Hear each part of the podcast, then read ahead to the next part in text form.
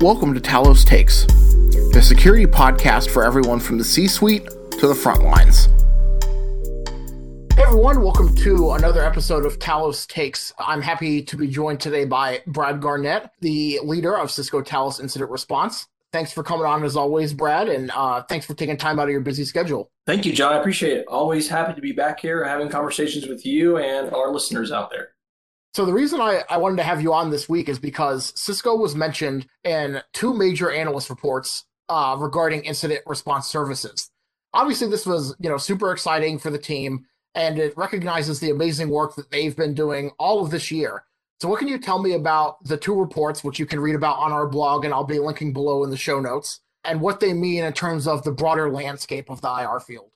Sure, sure. So I'll start off with the most recent one, Forrester's Nowtech, right? So Cisco was one of 36 cybersecurity incident response service providers in Forrester's Nowtech Q4 2021, recognizing us, you know, within the playing field as a major, you know, as a incident response services provider. So that that is awesome. And then also the big news as well is that Cisco was named a leader in the 2021 IDC MarketScape report for worldwide incident readiness. So those are the two key reports that have come out in the in the last few weeks. And again, team's excited. It's great to be recognized by IDC as a leader in worldwide incident readiness. Yeah, that's excellent. And the other reason why I wanted to have you on around this time of the year, obviously, is because a lot of people will likely be reviewing their IR plans heading into the new year. And the new calendar year, I know at least for us, certainly it means new projects and you come back hopefully feeling a little bit invigorated. So, what are some things that organizations should be doing to make sure that their plans are up to date and are secure heading into the new year if this is something that they're choosing to take a look at? No, absolutely right. And, and really, at the, at the end of the day, it, it's about constantly updating those incident response plans, right? There's a lot of still a lot of uncertainty of what that endemic will will look like, right? Organizations around the world are kind of making the decisions as it relates to the return to work and everything like that. So as the workforce, right, what it looks like currently and then going forward, the instant your an organization's incident response plan and capabilities needs to be constantly updated to reflect, you know, their their users, their capabilities as it relates to managing threats and really testing those incident response plans through a tabletop exercise. You know, one of the things that IDC mentioned, John, in uh, in the MarketScape was you know organizations that seek to have a strong threat intelligence capability and a flexible IR retainer should consider Cisco, and that's one of the things that you know i'm honored and one of the things that we're able to do for our retainer customers right we have a flexible retainer with all these different services that help get customers where they need to go on their threat management journey. We'd much rather show up to test an incident response plan through a tabletop exercise than show up on a customer's worst career day.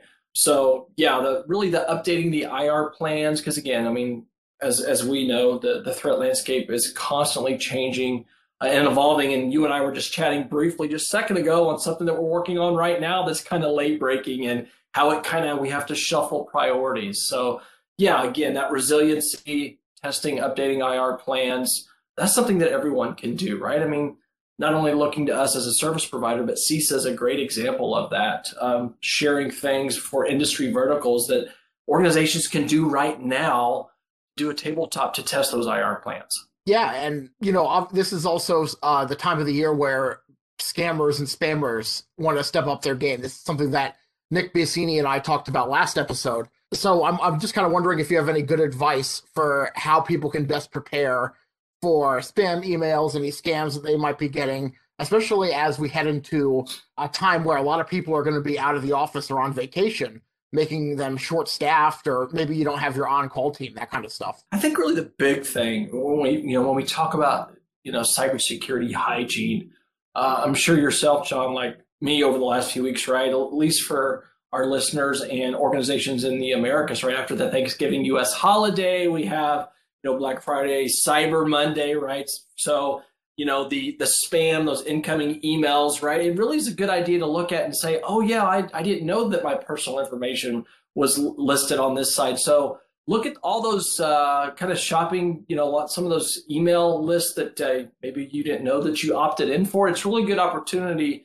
yeah, there's a lot of great deals out there for the consumer, but also for the consumers relates to the holidays, adversaries are taking advantage of that. But it's a good opportunity when you're thinking about cyber hygiene to look at, you know, where does my data, what, where are my, where's my email address exposed, right? Because again, we, you know, we've seen that, and especially our our quarterly trends. We, uh, you know, business email compromise, um, which I thought was, you know, interesting to see that as a significant uptick. I mean, we see it every day, but you know, again, when we're publishing and sharing our IR quarterly trends to see that significant uptick, uh, I mean, that really kind of signifies, you know, really from an impact. So again, every good incident starts with a phishing or an email scam. So yeah, just being vigilant, thinking where your email addresses, what you're using for different lists, uh, opting out of those, and really just managing your digital uh, your digital footprint.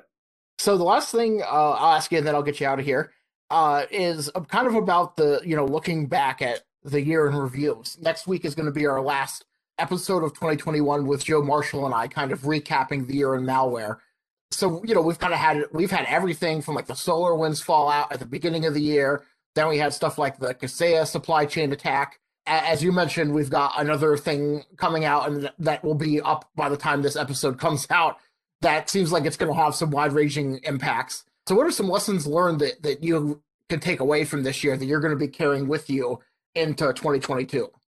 I think the big, you know, when we talk about supply chain and really everything is is really about third party risk. When I'm having conversations with CISOs, different customers. You know, when you think about supply chain, what is supply chain?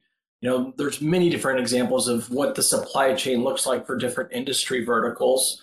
But Kaseya is a great example, right? A remote uh, access tool leverage that, that becomes a supply chain or a tool that's leveraged, a third party risk. So, third party risk is really the biggest thing. When we think about ransomware as a service model and kind of the uh, just the how adversaries have continued to kind of up the ante and up their up their game. One of the unmitigated risks associated with that is when data is leaked by adversaries.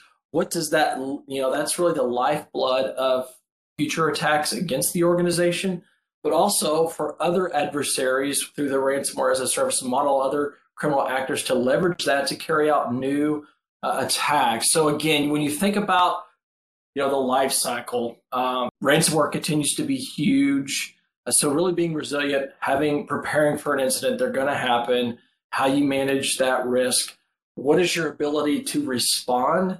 Then also learning from those incidents. So if your organization which was just hit with an email campaign, right, that had a significant business impact, taking that and then applying that right back into that prepare phase. That's really what's critical you know, at the end of the day, and that's that's really resiliency. So third party risk um, is really the, the, big thing. Yeah, the su- supply chain is just going to become my blanket excuse for everything now. Like if I'm five minutes late to a WebEx meeting, uh, it was the supply chain, or I for- forgot to forgot to do the dishes before my wife came home. Uh, the stupid supply chain slowed me down. Yeah, it's, it's funny you you mentioned that. Is I mean, really, I mean, there's just there's just so much, and you know, the the average person maybe not really understand you know what the supply chain is and how it impacts them like why can't i order this thing on amazon why is it taking right. so long what is this chip shortage how does this supply? yeah all right awesome. Well thank you so much as always brad for coming on the show and happy holidays. Happy holidays. Thank you john. I appreciate it as always